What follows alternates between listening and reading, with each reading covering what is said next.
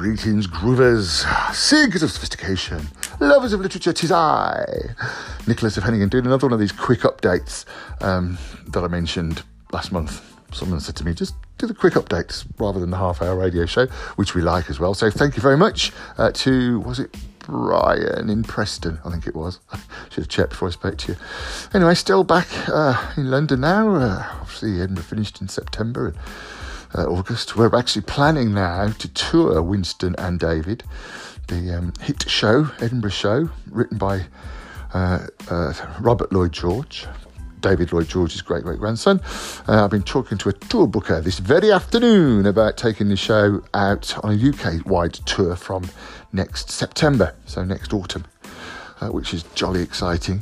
And we're also about to start doing some small scale touring again around the Midlands. I can't say too much yet because I'm still trying to put it all together, but that'll be jolly exciting as well. Kind of back to my roots, really. It's where Maverick theatre first started. Um, and uh, if you've got, you know, your Bohemian, this is on Bohemian Britain, of course, mainly, uh, as well as other uh, podcast platforms. And if you are a Bohemian, do it to get yourself down to the London Library. Having said that, the London Library is a brilliant space. I mean, I was just, I was, went there yesterday.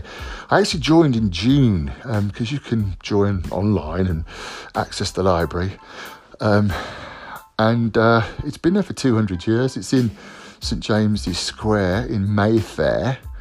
Uh, and there's 16 miles of books. it's just incredible.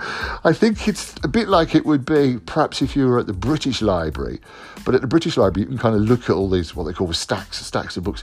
At the London Library you can just get into the stacks. I mean, literally, there's one bit. I might try and put a photograph somewhere, perhaps on the. Uh, I'll put it on the Bohemian Britain uh, Instagram post.